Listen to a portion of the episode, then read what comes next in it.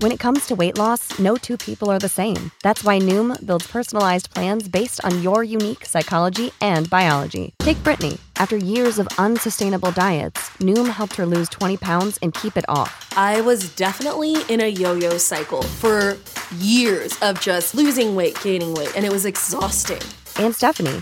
She's a former D1 athlete who knew she couldn't outtrain her diet, and she lost 38 pounds. My relationship to food before Noom was never consistent. And Evan, he can't stand salads, but he still lost 50 pounds with Noom. I never really was a salad guy. That's just not who I am. Even through the pickiness, Noom taught me that building better habits builds a healthier lifestyle. I'm not doing this to get to a number, I'm doing this to feel better. Get your personalized plan today at Noom.com. Real Noom users compensated to provide their story. In four weeks, the typical Noom user can expect to lose one to two pounds per week. Individual results may vary. Hello and welcome to the Promised Land, a show about Manchester United and part of the 90 Min Podcast Network. I'm Scott Saunders, joined as ever by Rob Blanchette. Rob, how are you doing, mate?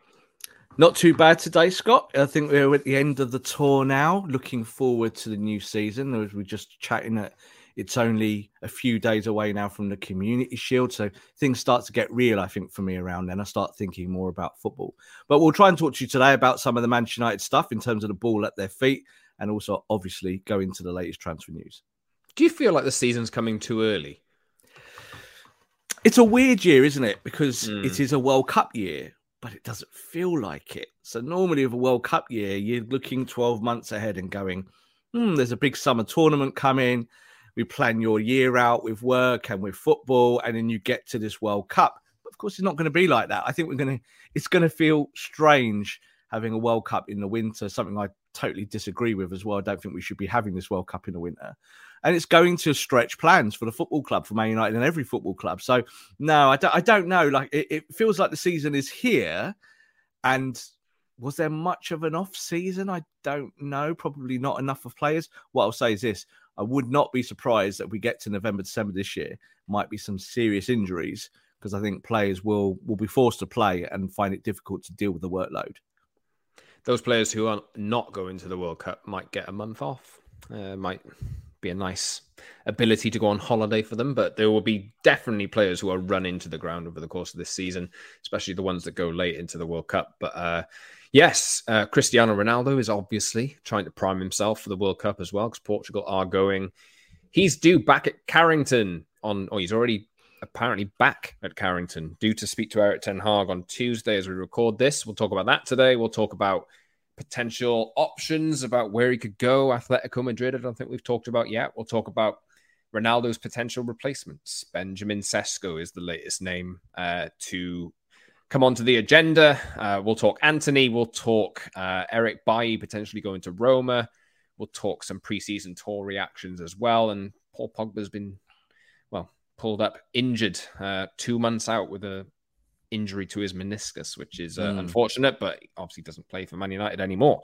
So uh, that's not a problem that United have to deal with anymore because he was Paul who quite a lot. Paul who do we even talk about him today, Rob? Uh, he oh, doesn't play for us, bit. so. It's, it's one of those funny things, isn't it? Because I, I, was thinking this yesterday when the injury was announced and it says a meniscus tear, obviously eight weeks. I just thought, imagine that now in the Man United universe. Just take that news story and that player, yeah, plop him in the middle of the Ten Hag project, and what would we be talking about for an hour today? Is how does Manchester United survive without Paul Pogba? Should they even survive without Paul Pogba? Should they have got rid of this guy rather than giving him a big contract? Does he have injury problems? All of those things we would have been talking about in depth. It's quite nice to just maybe talk about it on the outside and just allow Juventus people now to worry about it. you can subscribe to our show wherever you get your podcasts on Apple, Google, Spotify, etc. And watch us twice a week on YouTube on Tuesdays and Fridays. So head over to that channel. The Promised Land and Manchester United podcast, I believe, is the full long name that you should type into your Google search engine thing uh, to find us. Hit the like button on today's video and all of the videos that we've done so far. Subscribe, join the community, and the link should be in the description of this episode as well if you're listening on one of those audio platforms I mentioned. And on Twitter, at underscore Scott Saunders, at underscore Rob underscore B, and at Promise and MU for the show. Get in touch with us. Let us know your thoughts. Let us know who you think Man United should sign before the end of the transfer window, which I believe is about five weeks away, give or take. I'm going to try getting through today's show without mentioning that guy.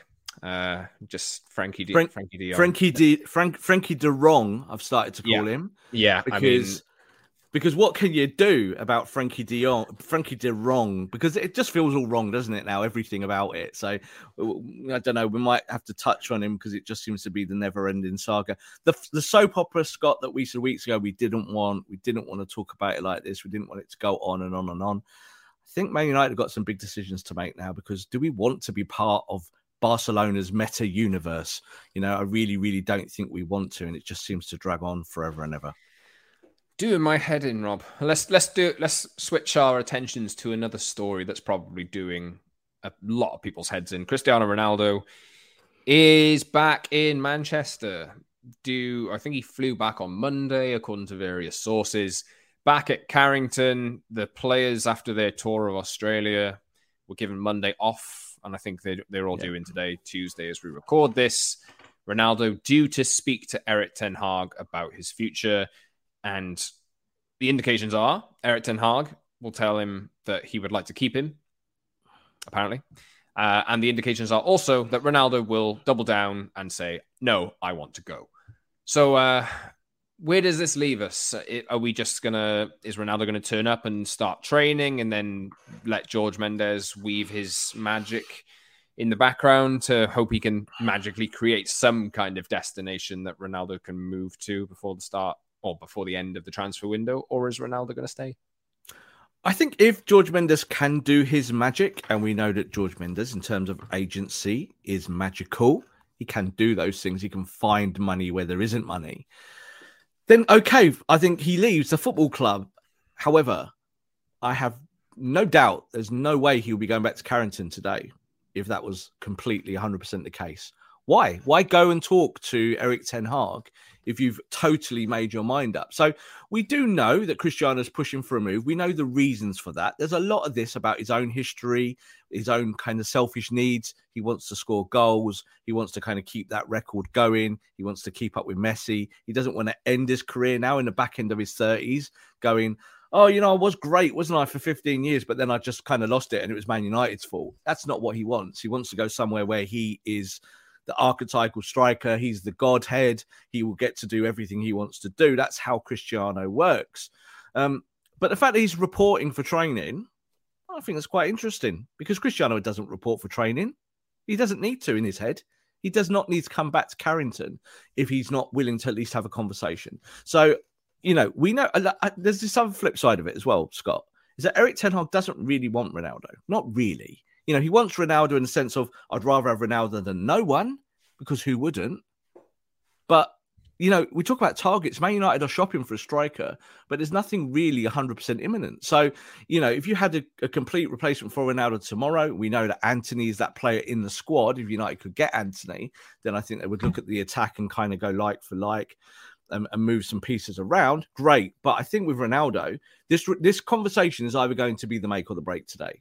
It's either going to be where United say that is completely the end, and Cristiano, many thanks, shake hands. But Cristiano doesn't go back to Carrington to empty his locker and do all that stuff and see the squad. Can you imagine how difficult that is? That's uh, it's not a good conversation to have, is it? So I think he would have uh, probably just stayed in Portugal and just let this r- ride it out until a club comes forward. I think the bigger issue for Cristiano is that that club is probably not out there for him. Well, let's talk Atletico Madrid because we haven't talked about them yet. Yeah, uh, I think the, the word's been out this since the back end of last week. Uh, suggestions are, I think they've there were there was a point where they distanced themselves from this transfer. They can't Yeah. afford it, this kind of stuff, which obviously is the case with most clubs out there. They don't- don't really want to put a 37, 38 year old man, even though he's one of the greatest players of all time, on as the, in as their highest earner by a mile because that's where he is at United as well, and that's probably what Ronaldo will expect. Even though word is he would be willing to take a pay cut in, in order to join a Champions League club, but there there have been suggestions last few days that Atletico Madrid could potentially look to distance themselves or move on from Antoine Griezmann, who is. Do you know the exact case with Antoine Griezmann and, Bar- and Barcelona or Atletico Madrid? I, I believe last year he was signed on loan and Atletico are paying all of his wages in full. Uh, they have an option to make the deal permanent, but I don't believe I haven't seen that they have it. If you do know in the comments what the what the latest is with that, let us know because I am not entirely sure what's going on there. But word is that they would like to ship him out, but then you have the same problem. Massive earning player, where does he go? That's going to take a long time. So, do you think that Atletico Madrid is a viable option for him? We've seen fans protesting, taking one of Real Madrid's legends uh, back to Madrid, but on the other side, he scored plenty of goals against them as well. And stop them winning Champions Leagues mm. directly. So I think with with Atletico Madrid, there are issues that are much more fraught than maybe people are paying attention to. This isn't really the same as Ronaldo being linked to Manchester City over Man United. This is a lot hotter. There's a lot more heat here. I don't really think Atletico Madrid fans want Cristiano Ronaldo at their club. They just do not. It's just it would be sacrilege. You know, the the the, the fact that Atletico, Atletico Madrid are the football club of the people of Madrid, and then you've got the royalty of Real Madrid, the opposite sw- polar end of the spectrum, and Ronaldo is the biggest Galactico of all time. So I don't think the Atletico Madrid would be at all up for this. And I'm not quite sure Atletico Madrid themselves, like you just highlighted some of the financial issues there. It's a big gamble bringing him in. Doesn't mean that you're better, does it? It's kind of like Man United. It's the same thing. Ronaldo will always score goals wherever he is. Could be in your local park down there and he'll score 100 goals in it because that's what he does. But does he make you better? Does he make you win? And I don't know if with Atletico Madrid, would they be better than Barcelona and Real Madrid next season? Probably not with Ronaldo up top. So there's that thing about, as you said, Champions League and Ronaldo's desires for that. I don't believe that either. I still think Ronaldo's just kind of doing a load of stats padding that he, can, he likes to do. Um, but I think that this might come and go. We're playing Atletico Madrid, aren't we? In the in the days ahead at Man United, so this is going to come to a head. Well, I wouldn't be surprised if we hear something very positive out of Carrington in the next day or two after this meeting with Erik Ten Hag. Positive in which sense, Rob? Positive in the sense that for all the Ronaldo fanboys out there and fangirls who are desperate for him to stay at the football club, and there's a lot of them, I'd say half of United's fans are like that. They want to hear something positive. They want to see that picture of Erik with his arm around Cristiano, with the rain falling down on them in the middle of Manchester, and people going, oh, "Look, there he is with Christian Eriksen next to him and Lisandro Martinez, and he's now training with Man United again. That's that. I, I just don't know if there's a market out for Cristiano. He has a desire to leave, but if he can't leave, what does he do? He's got to play, and he knows it. So I think we're coming to that crossroads where we'll find out one way or the other. Will he play every minute? Do you think? If let, let's let's say if he does, if everything's forgotten about, Ten Hag gets him back Ronaldo comes in and it's like, I want to play every single minute of every single game. Do you think that's going to happen, or if te- is Ten Hag going to look at him and be like, "No, you're you're going to live by my rules. You're a squad player. I'll play you when I want." Well, Cristiano is already fully aware of that. He doesn't need to meet meet Erik Ten Hag for that. They have had a conversation, and the conversation did go along the lines of what you just said there. It's like you're not going to play every minute because that's how it is, and this is how I'm going to run this football club. Excuse me and this that's just the, the bottom dollar and you're going to have to suck that up. And this is exactly why cristiano threw his toys out the pram told his agent to go and find him another football club because he wants to play every minute. So i think the whole thing of this now in terms of the wages is that man united are going to pay him something around the amount of around 360 uh, a, uh, a week. That's agreed prior with obviously no champions league this year. That's a contractual change. So he will stay at the football club on that pretty good money but he's going to have to suck it up. He might not like it but he's not going to play every minute. Why should he pay every minute, Scott? We won't even turn up for preseason. So this is That's the exactly thing now. It. That's exactly it. That's... So this is exactly what the manager's going to say to him. The manager's going to go, "You're an icon. You're a great goal scorer. You didn't turn up for preseason." Martial worth caveating really well. that, by the way, with personal reasons. We don't know the circumstances behind that, but obviously, in the background, there has been work on his there, departure. There, there's obviously been personal issues behind, and that is the caveat. But do you know what? Cristiano's been showing plenty enough on his social media that he's training. He could have got on a plane, he's got a private jet, and gone to wherever Man United are in the world in their training camps. Could have done it, Scott. There's no issues there. So he's been doing all those things. But this is why I'm saying this might come to, out to a positive resolution because I think that that ultimately Man United haven't got a number nine coming in yet, and we'll talk about a potential striker. But if you're looking at someone, you know, at the elite level, Ronaldo's still going to give you goals, but will he affect your press? Will he affect your ball retention? Will he will he work the spaces off the ball? We know all those things are going to be a massive problem. That's up to the manager to solve. So I feel all right about that because I think this manager's already shown in a very short space of time he's got a good grip on all those issues in terms of the tactics. So he's going to say in some games, yeah, you're playing a team today that are weak. We can play with the number nine up top. And guys, get the ball to Ronaldo. He'll score a hat trick or win the game. It's about winning matches, isn't it, Scott? So this is, I think, where we'll go now. And as I said, I think Cristiano won't start every game. He just simply cannot. He has not got the legs. You've seen how hard Man United have been working in pre-season and why the shape and tactics are working under Ten Hag in the earliest days. It's because everyone is working. And Cristiano's got to buy in. If he doesn't buy in, he will sit on his backside and he'll be told why. So I'm all on it. I think Erik Ten Hag, I'm with him. And and and if if Cristiano stays for another year, so be it. Thanks a lot. Score some goals, work hard, and if you've got to sit on the bench, sit on the bench. You know that the inevitable. He's dropped Ronaldo endless, uh, endless media reports. That'll be oh, totally. Ten Hag's got it wrong. If they if United draw one one with a team they shouldn't be drawing with, it's well, Ronaldo should have played there, shouldn't he? Or Ten Hag's not managing Ronaldo properly. I actually back Ten Hag to manage this properly. Uh, I don't know whether that's yeah. my optimism. I would I would probably back him to come out in a press conference and say no player is bigger than the club. This is the way that we're going to do it. This is the decision I made. I'm the manager. I have Bye. complete confidence that's exactly what he'll do. I've got no like this is what I'm saying. It's like it's all about trust, isn't it? So I think with Ole and Ronaldo, I remember when he dropped Ronaldo for that Everton game, and I can remember going to the ground and hearing it all, and it, and it was just like he's dropped Ronaldo. He's dropped Ronaldo. What's going on here? And then Ronaldo came on for the last 20 minutes and was shocking, like awful. Just stood around, didn't do anything, just terrible there's always going to be that. I don't think Erik Ten Hag gives two hoots. I don't think he's hmm. interested. He's uh, I'm here to win football matches, and if Ronaldo can help me win this game because we're playing Brentford and Brentford are having a bad day at the office, I'm going to stick Ronaldo up top. We're going to give him the ball in the box. He'll score tons of goals, and we'll be all right. I think that's okay. You know, you will be able to change stuff. I think we've already seen with Ten Hag in this preseason, he's willing to tweak positions to get what he wants out of that team. And I think he'll do it with Ronaldo. I don't, I don't think he will think for one second that Ronaldo's bigger than him.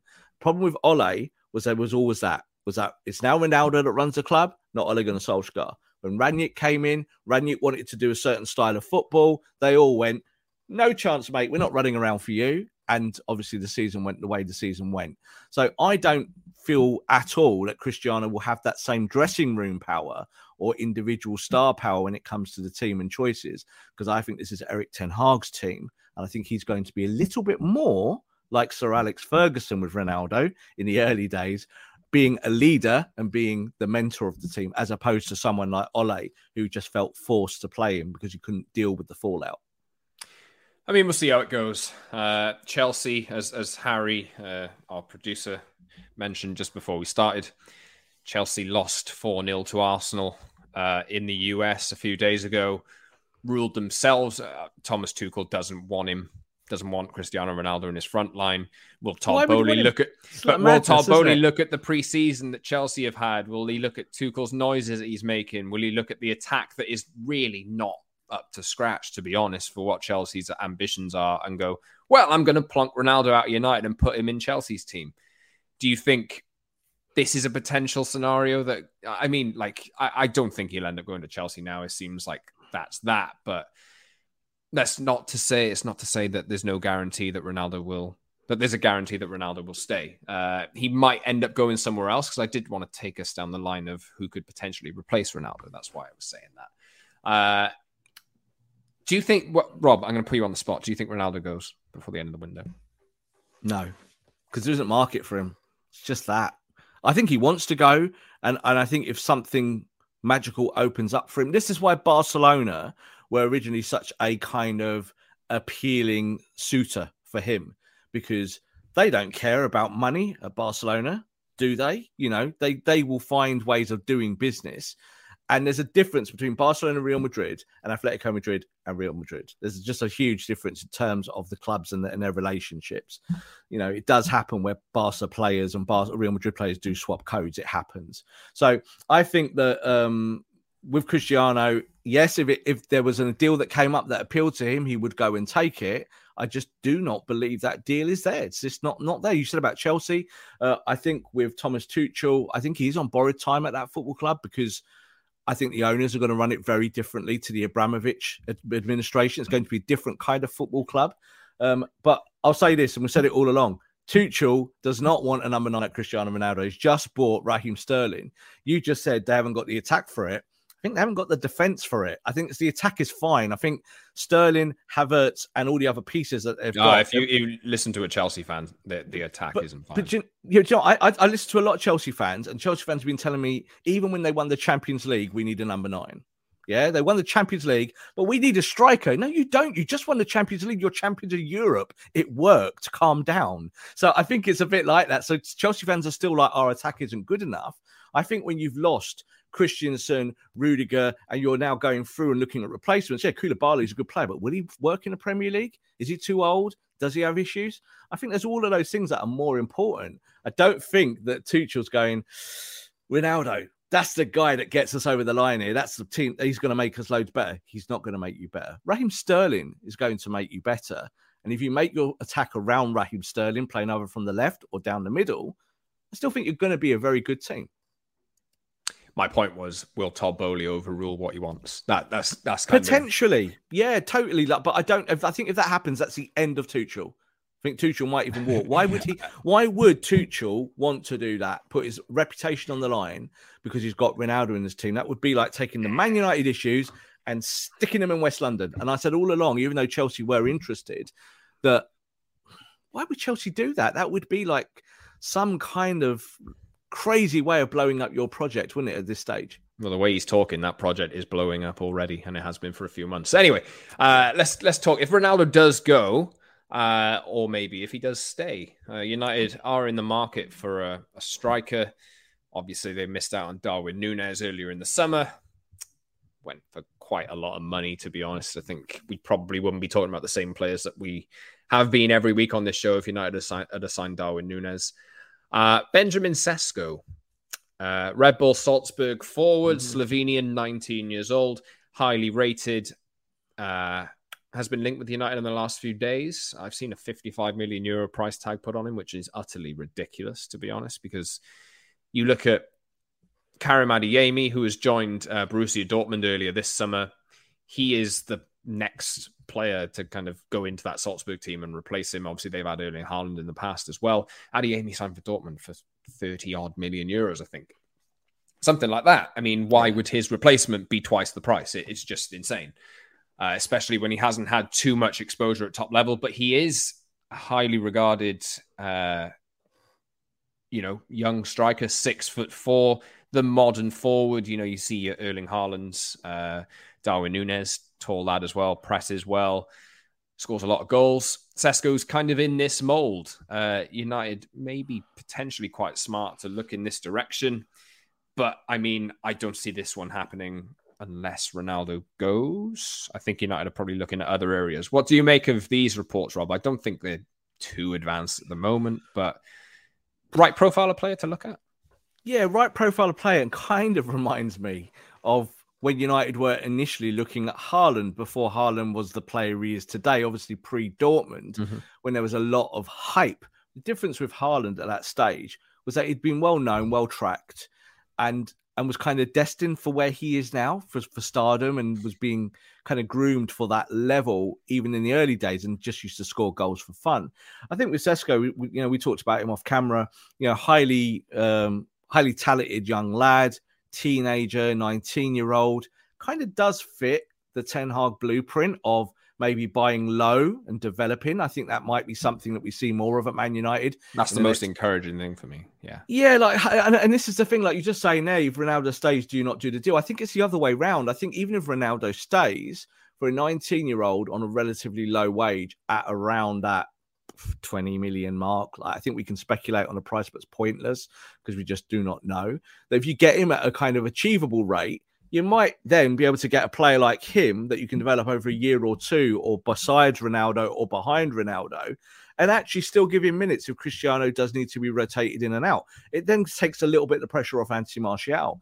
I think what we will see, and we'll talk about these guys more later on, we have done last week, is that the existing Man United players who play in those positions, talking about, you know, Tony Martial, I think they're the guys who probably benefit the most this season from the fact that Man United have had this kind of impasse with Ronaldo and the fact that Ronaldo didn't turn up for training for whatever reason that reason was. Because I think those guys have done really, really well. And I think in the first instance, they've made a really good first impression on the new manager.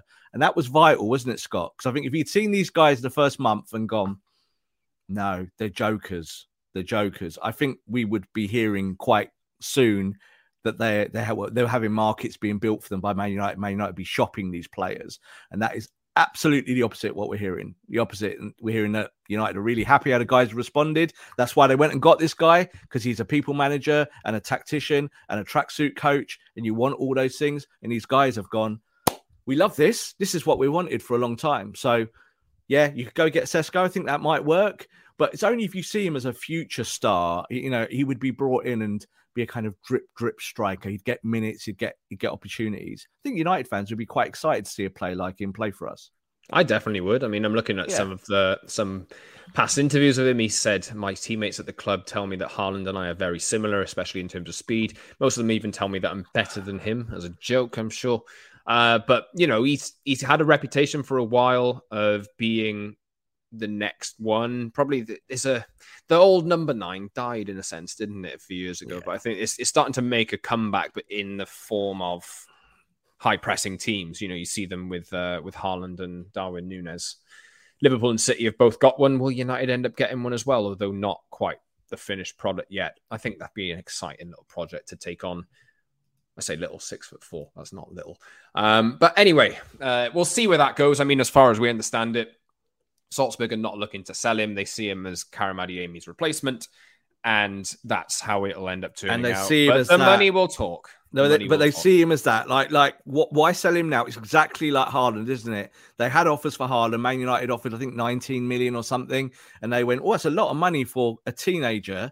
It's going to be worth a lot more money in the future. So don't worry about it. We don't want that. So I think that's the big hurdle in this deal. But if United could negotiate it, I don't know. Do you send some loanies back there? Do you put a maybe in the future put a, a sell-on clause, which is something that United never liked to do in the in the past, but you could stick a 10 or 15% sell-on clause there, make Why it much more they attractive. Like doing it? They can't sell players for nothing. Well, they, this is it. Like sell players at all. That was an Ed Woodward thing. Ed Woodward was like, "We do not do sell-on clauses," and I understood why he said that because you didn't want to buy someone and put that message out to the market that we might sell this player down the line. But if you're getting a young player like him at 19, and the only way to get him is to put a clause in the contract that says, yep, at night, you know, even if you put a mad sell on clause in there and say, yeah, do you know what? We're going to put a hundred million pound selling on, on, on your uh, in, clause in your deal. Now, 100 million is not a lot of money in a year or two. It might not be. Some Real Madrid might look at that and go, "We want him." So that leaves you open, but it means you get the player today. So all of those things do now need to be considered. Obviously, if uh, Ronaldo does leave, you know, I think United, I think already think United are quite short as it is. I don't know if they'll end up signing, let's say, a Frenkie De Jong and Antony, who we'll talk about in a second, and a striker. I think that's quite ambitious. I'm only expecting one two in the most optimistic world. Like, but then can you see Antony and Frenkie de Jong joining in the same summer? I'm not so sure. Let's talk about Antony anyway, because uh, from what we've heard uh, and from what everyone knows, United want Antony. Uh, and Ajax want a certain amount of money for him. I believe that's around 80 million euros. You remember a few weeks ago where United were close to signing him for 40 million pounds? yeah, How ridiculous we, was that? But we said it, didn't we? We went 40 million. It's like they're not going to get him for 40 million. No like, chance. That's opening bid. I understand that, but 40 million for a player of this caliber, it, it would be daylight robbery. Yeah. Um, obviously, United have been playing Jadon Sancho on the right hand side in pre season but they are a bit light there. I mean, they've got Rashford, uh, Martial, Garnacho, who hasn't had any minutes on the preseason yeah. tour, Christian Anthony. Elanga, Christian Eriksen could play in one of those positions as well. But I think United do need more. They do need a natural right winger. So I understand why they're after Antony. But the problem is, I don't see how they're going to get Antony for any less than what Ajax really want because obviously we have seen that United have taken their manager from them this summer. They've also taken Lisandro Martinez from them, who is uh, rumored to be being presented by United officially on mm. Wednesday. We're recording yeah. this on Tuesday. But United have ended up paying so much for Lisandro Martinez in whether that's add-ons or whatever. I think I can't remember the exact price that it took it up to. You're not going to get Antony for a little bit more than that. And especially no, when no, Ajax have sold so many players this summer, they're making noises that they don't want to sell anymore. I think they will sell for the right price, but that's a lot of money, isn't it? It is, and there's a commercial value to Antony as well because, like we just talked about, being a World Cup year, World Cup coming up now in uh, in the winter. If Antony becomes a breakout star at Manchester United, joins the football club, he automatically becomes a superstar, doesn't he? He becomes one of the biggest shirt sellers in the world. That's what would happen. He's that kind of caliber talent. You know, you'd be building your attack around, say, Antony on one side, Sancho on the other. That would be your kind of elite pairing in in, in the wider areas. Um, it, I still think it's a slow one. Like Manchester United did go back with an offer, do want to talk about this, do want the player. And I think that we're kind of at that crossroads that Martinez was at when he was being touted for Arsenal. And that is that the player does want to come to the Premier League. The player has got interest. Liverpool are interested in him, but Liverpool not prepared to execute any deal this summer. That's just not a thing. The only team that can really go to is Manchester United. And he is one of Ten Hag's boys just like Martinez's. So it's one of these things now. I'd maybe put Chelsea in there as well. maybe put Chelsea in there. I put Chelsea in there simply because Chelsea got a new owner and Chelsea are looking at so many different things. Um, I'd like you to say there about the attack and all of this. I think it's really, really difficult. They tried to sign Rafinha, right, and Raheem Sterling. So, well, well, they they inquired about those players, but they actually didn't put the money up in the end. They didn't actually really go, "Yep, yeah, this is we're gonna we're gonna blow people out the water here." That didn't happen. So, I think with Chelsea is that there's a lot of talk and a lot of lot of hot heat coming out of that football club for obvious reasons, but it's not materializing completely. So they got they got Sterling, they got Sterling for a really good price. So I would not be surprised to see it'll be Sterling, and then they're trying to build around him with that. Does Antony fit that? Yes, he does. But are you going to pay 80 million for Antony in that project? I'm not so sure. Not when you have to buy for other positions. So I, I, I think they're they're an option for him. But I think with Antony, and this is again, this has come directly from Amsterdam. He wants to go to play for Man United. He wants to play for his old boss that he loves. You know, as I said, we, we joked about it a few weeks ago where he did his video and said, you know, it's kind of the exit interview, the exit uh, video for um for uh for Ten Hag when he left, and it became almost like an interview. It's like, boss, if you ever need me, you know where I am. It's a bit like, oh, okay, you know, come and get me. Um, I think that Manchester United are still the leaders in this race. It's just if Man United want to do this, and if they want to do it, and they've got money to do it, they'll go and execute it. But we don't know with the De Jong thing. There will come a point with De Jong where United either just finally go, we do want a midfielder, but we're not doing this anymore. This is ridiculous, and we're done. And we've got Antony there banging on our door, and he's not in the same position, but we can go and get him now. He'll help us, and we can build around those positions. Yeah, I mean, obviously, we mentioned earlier there's a World Cup starting in November. Antony is on the fringes for yeah. the Brazil team, but it's going to help his case if, if he's performing in the Premier League, and you can understand why. You know, he wants this move. Not only will it be a bigger pay packet for him, it'll be a bigger profile for him, but mm. it'll also help him on the international stage as well. We mentioned just now Rafinha has moved to Barcelona, scored a screamer in the Classico friendly the other day. He's going to play at a higher level than he was before, which you'd think puts him in the Brazil reckoning Gabriel Jesus going to play every week for Arsenal, probably yeah. have a good season. He's another one. You got Neymar, you got other players as well. So Look Antony's going to need, yeah. Look at Fred. Fred plays for Man United, gets derided by all Man United fans, and is the starting midfielder that they're building around for Brazil because he plays in the Premier League because he plays for Man United. Yeah, and Antony's probably going to need maybe think that it's the best for his career and is for his World Cup chances if he's doing it in the Premier Yeah. League compared to the Eredivisie. Obviously, he'll get Champions League time as well, but that's a lot fewer games to impress in, a lot fewer chances. So if he's playing in the Premier League, then you can understand that he might have a better chance of going to the World Cup with, with Brazil because they have a lot of competition in that area Definitely. of the pitch. Uh, but we'll see. I mean, I, I think, and I've said this a few times now, I think this one's going to go for a, this one's going to go for a few more weeks yet, uh, or we'll a year. or a year, maybe maybe a year, maybe a year, maybe it's uh, There is every chance that United can this deal because they get De Jong done, and like you just said there, in terms of can you bring multiple big targets in at the same time? That's difficult. That there is that chance that United go, yeah, we do want Antony, but it becomes a bit more of a Sancho situation where it's brinkmanship, where you go, no, I don't want to pay 80 million, so we're going to sit and wait and see. And in, in 12 months' time, if Ten Hag still wants this player, we'll go and get him, but we want to pay 68 million or something like that. So there, there- what if what if Antony goes to the World Cup after staying at Ajax, has a brilliant World Cup, and then his price is inflated? And that is the fear, isn't it? Again, we said that a few weeks ago. We said if Antony goes to the World Cup now in, in, in this winter and is a breakout superstar, he is going to be a hundred million pound player, and you're going to have to swallow that. And then United have to decide, hmm, if Liverpool sell Salah in 12 months or 24 months, and they want Antony, and they've got all that money in their pockets because of Salah, then is that a problem? Can we get this place? All of these things are real. They, you know, they, they, they are thought about behind the scenes. It's just a case of whether they actually happen. They don't always happen. Yeah, let's see how this one goes. I'd imagine we'll be talking about Antony on future shows as well so. before the transfer window closes. Let's talk uh, potential outgoings. Eric Bailly to Mm-hmm. Roma has ramped up over the last few days. Yeah, Been pretty good on preseason, but we see a lot of Eric Bailly playing. At sometimes not so well, but at, at sometimes actually looks like he could be one of United's best centre halves. But always, always an injury gets in the way. yeah. Word is that Jose Mourinho would like to take him to Roma, as he was the one, I believe, who signed him. He did buy him. in the first place. Yep. Reunite him with Chris Smalling at centre back. Do you think this one is a potential goer? It's Europa League winners written all over it, isn't it? Um, I, I think it is a goer, yeah, and and for several reasons. So I, I think Bailly would quite like to play for Mourinho again. You know, there is a relationship there.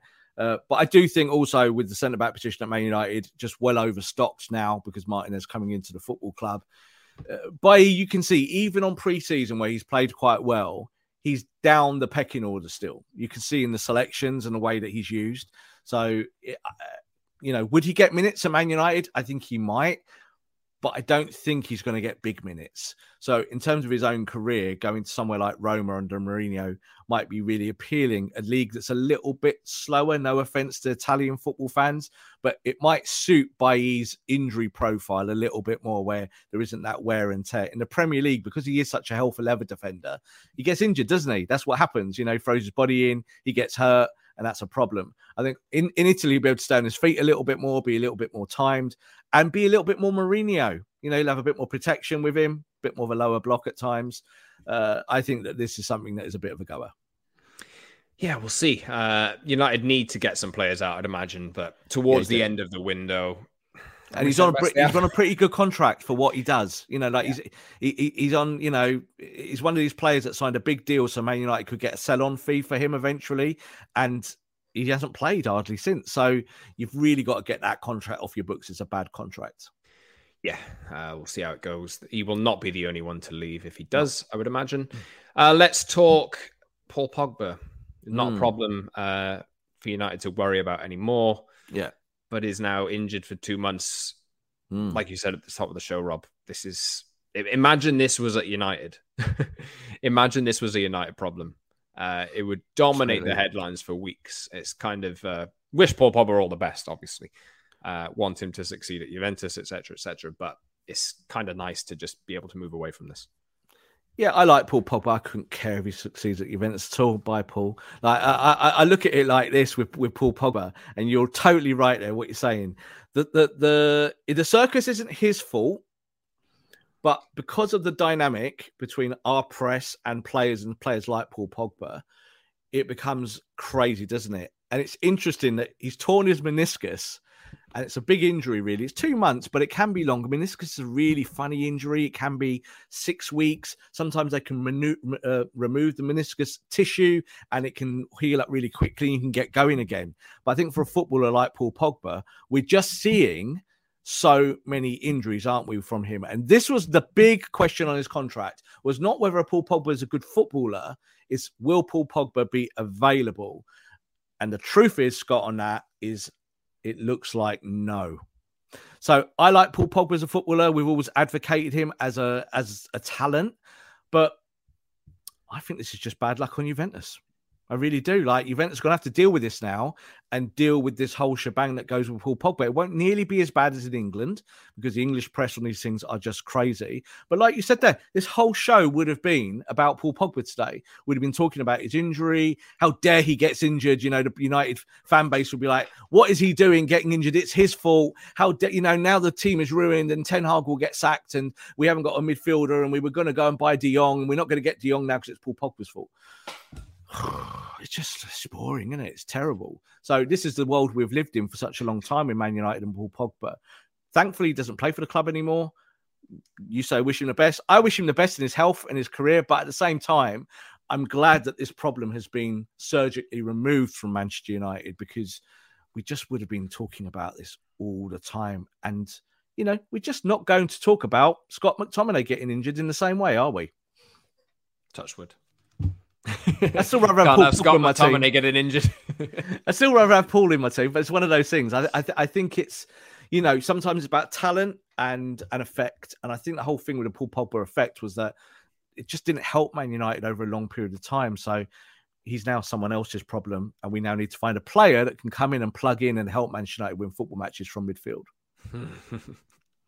Frenkie. Uh, we'll Might be waiting a while. I think we uh, might be waiting. We will see. God, United need a midfielder. Please sign a midfielder. Anyway, uh, let's talk about obviously preseason. The preseason tour is finished.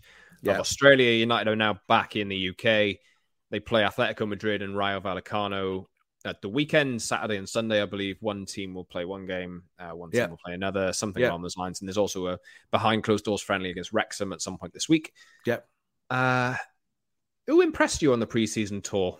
Uh, let's let's look at it as a whole. Obviously, United drew with Aston Villa in their final game after going 2 0 in the lead. Erik Ten Hag said it was unacceptable the way that they surrendered that two goal lead. United have had a habit of doing that over the past season or so for yeah. a little while. Uh, good to get the bad habits out in friendly games. David De Gea not coming for a cross, copping some flack. Totally. And, and I think the whole thing is that preseason is for those things, ironing out the curtains, get those creases out and find a way. So, again, United fans straight away highlighting obviously that Villa game, conceding those two goals. Oh, it's all very Manchester United. It isn't. You know, I think what we're seeing is that that yes, players will still have certain bad habits. This is now up to this coach to see them in real time and find the solutions. And I'm the other side of that line now. So I don't worry that I see that because I think Ten Hag will sort that out. You'll find a solution to that. And if and if David De Gea doesn't come for crosses or David De Gea doesn't do certain things with his feet, I think David De Gea will be out of the football club. I really believe that. I think yes, this manager, right. this mm. manager's not going to hang around for stuff. And and I liked his comments after the game about saying, you know, there were lots of positives, there've been lots of positives on the tour, but that's unacceptable, and I do not accept it. And I'm like, yes, that's what you want. And even Rangnick used to say stuff like that, but he just didn't have the power. Rangnick would be like, yeah, this is awful. We're not doing this. But Ole didn't. Ole didn't really do that, did they? He wasn't this kind of outward. He kind of kept a closed house. He didn't like to criticize his players for obvious reasons. He wasn't that kind of coach. I don't think this coach does that. I think this coach looks at the preseason tour. He'll be really pleasantly surprised with a lot of players that United fans will be saying are garbage and a junk because they're not garbage and junk. They just need direction. They need help. So overall, really successful tour, I think, you know, and, and the fact that you didn't see anything of Martinez or Eriksen or even Cristiano now to this extent, you've still got options to bring into your team. And hopefully you'll still continue to make one or two signings. And that's why I don't feel too low about any of it. You know, the, the Villa result, it's it's a preseason game. You can see goals, but I'd rather see it there than the first game of the season against Brighton. That is Oh wow, so close. next Sunday, not this Sunday coming. Next Sunday. I'm looking forward to it. A, I'm looking I forward would- to being back I- at Old Trafford. Uh, Yeah, I mean, I don't know how I feel about it. I'm kind of looking forward to it, but I'm still burned by last season, but optimistic at the same time that we'll see something new. But also, no, Hmm. United need a midfielder. So I don't know. That Frenkie de Jong, even if he does magically end up turning up at Old Trafford, probably won't play in that game either. Yeah. And that's going to drag on and on and on. Uh, United will probably have to make do with the players that they have, plus Lisandro Martinez, plus Christian Eriksen, plus potentially uh, Cristiano Ronaldo, who could all, maybe if Ronaldo stays, play in that Wrexham friendly. We'll see. Get some minutes in their legs. Uh, Rob, uh, I'll wrap up in a little bit. Anything you want to say before we jet off? No, I, I've I've seen the seeds of what I want to see from this manager in the earliest days. I wanted to see Man United play with an identity. I wanted to see Man United play with a purpose. So I I kind of understand that you don't get all your transfer business done in one go. Generally, it's just not real. It does happen at some clubs. Doesn't generally happen at Manchester United. We know the reasons why that is. But overall, I feel really good going to that Brighton game. I'm already looking forward to it, even though it's a couple of weeks away, because I think I'm going to see a style of football that I didn't see last year and beyond. So I, I, don't feel burned by it. I've, I kind of have it's it's completely wiped out of my head last season now because that was Ole Gunnar Solskjaer's season and that was Ralph Rangnick's season. And yes, it's the same players, but we've said it a lot on this show. The same players can be looked totally different with the right tactics and with the right coach. So you've got to go with it. You know, Liverpool fans might have felt that the day Klopp arrived, and City fans might have felt that when Guardiola arrived. You know, are we going to see things that we didn't like from before? Well, you were winning before City fans, so you know you might not have been as hurt as Man United fans. Let's be honest, but it's about the process, and now this process has started and it's ongoing, and I, I feel I feel really good about it. Like I am. I'm not going to judge Anthony Martial if he has a bad game against Brighton. I'm going to say, no, let's see what you can do with this coach over a period of time. Yes, the United fan base are reactionary. Yes, they get upset about any like little tiny thing, but I don't think we can all live our lives like that. I think we've got to have a bit more realism injected into this. Should we do a prediction show in the No. future before the season starts? Rob? No, you, you, no. you don't do oh, those, do you? Oh, oh, oh, oh, no, no, no. Look, I, we, we could do we could do a broad prediction show. I don't like predicting score lines and stuff because again, that's so binary. About yeah, we'll beat Brighton three 0 or six 0 or one 0 No, go and win. That's what what I predict is this manager has got the tools to get it right. And if he's got the tools, we've got to back him, we've got to give him time, and we've got to give him signings. And those signings have started, not the most dynamic ones in the world, but say tomorrow De Jong gets done, say just tomorrow, then the world suddenly changes, doesn't it? Man United fans will be like, oh, we've got Frenkie. Well, Frenkie might play the first month of the season and look garbage. We don't know. You have to you have to calm it down a little bit. We do need a midfielder, we do need signings, but the process Frenkie de Jong is a centre back. See, this is the whole thing about we didn't, this. We didn't mention this. We, we didn't mention we it. didn't mention. We didn't mention it because it's so ridiculous in the sense that he's pl- like Xavi's played him, and then Xavi made that statement of I really like De Jong, which is what Barcelona have said in every statement about De Jong. Yeah, we really like him; he's really good. But you're playing at centre back. What are you doing? And you try, playing- and you're going to sign Jules Koundé as well. and, and, and one of the things was one of the people connected with Barcelona and a lot of their media uh, outlets said, who's kind of close to the camp, and and I and I like the comment. Frenkie looks sad. oh, I He didn't see that. looks. He looks. That was the comment. The comment come directly from some of their press call when it was one of their presenters, I think, who does stuff there. Said Frenkie looks sad. Doesn't look happy. Just looks sad on on a on a pitch. Doesn't look. You know, just just not the guy that we know. You know, he do, he just looks unhappy. So you've got an unhappy footballer with a football club that wants to sell. Get on with it. You got a buyer. You got a guy Ten Hag who loves Frenkie De Jong, and Frenkie De Jong is not the guy holding this up. We must keep stating this. Um, there's every chance he stays at Barcelona, but he's going to have to take an incredible pay cut. And if that's what he wants to do, Scott, good luck to you, mate. If you want to get rid of 200 grand's worth of your wages to be, play for the Blaugrana and to be a Barcelona legend, go for it. You know, you get everyone's Bench backing player, for by that. the way. But well. if you don't exactly, if you want to play at centre back every few weeks and you know have this have your reputation destroyed because you're so keen to stay at Barcelona. I don't think he's keen to stay at Barcelona. I mean, he's keen for his money and he's trying to do the right thing by saying to Barcelona, pay me and then I'll go. That's just where we stand with it. But I do think Man United have to make a decision for our football club now. We have to say, well, Frenkie de Jong's a great player, but is he the right guy to go along with this now? You know, and we talk about this every week. We're going to keep talking about it. And as I said, I would not be surprised if this is a deadline day signing.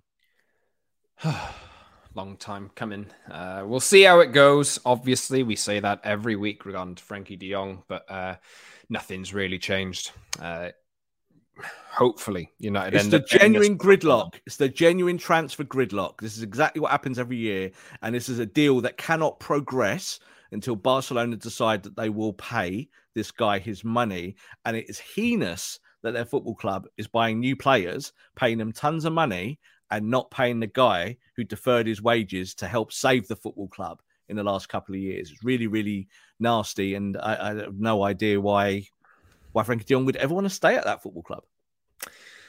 We will see. You can subscribe to our show wherever you get your podcasts on Apple, Google, Spotify, etc., and watch us twice a week as well on Tuesdays and Fridays on our YouTube channel. So head over there, hit the like button, join the community, subscribe, leave a comment, and the link should be in the description of this episode if you're listening on an audio platform.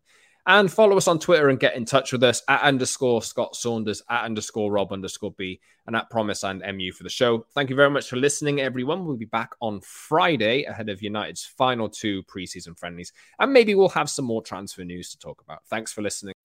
When you need mealtime inspiration, it's worth shopping Kroger, where you'll find over 30,000 mouthwatering choices that excite your inner foodie. And no matter what tasty choice you make, you'll enjoy our everyday low prices, plus extra ways to save, like digital coupons worth over $600 each week. You can also save up to $1 off per gallon at the pump with fuel points. More savings and more inspiring flavors make shopping Kroger worth it every time. Kroger, fresh for everyone. Fuel restrictions apply.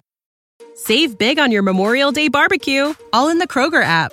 Get half gallons of delicious Kroger milk for 129 each, then get flavorful Tyson natural boneless chicken breasts for 249 a pound, all with your card and a digital coupon.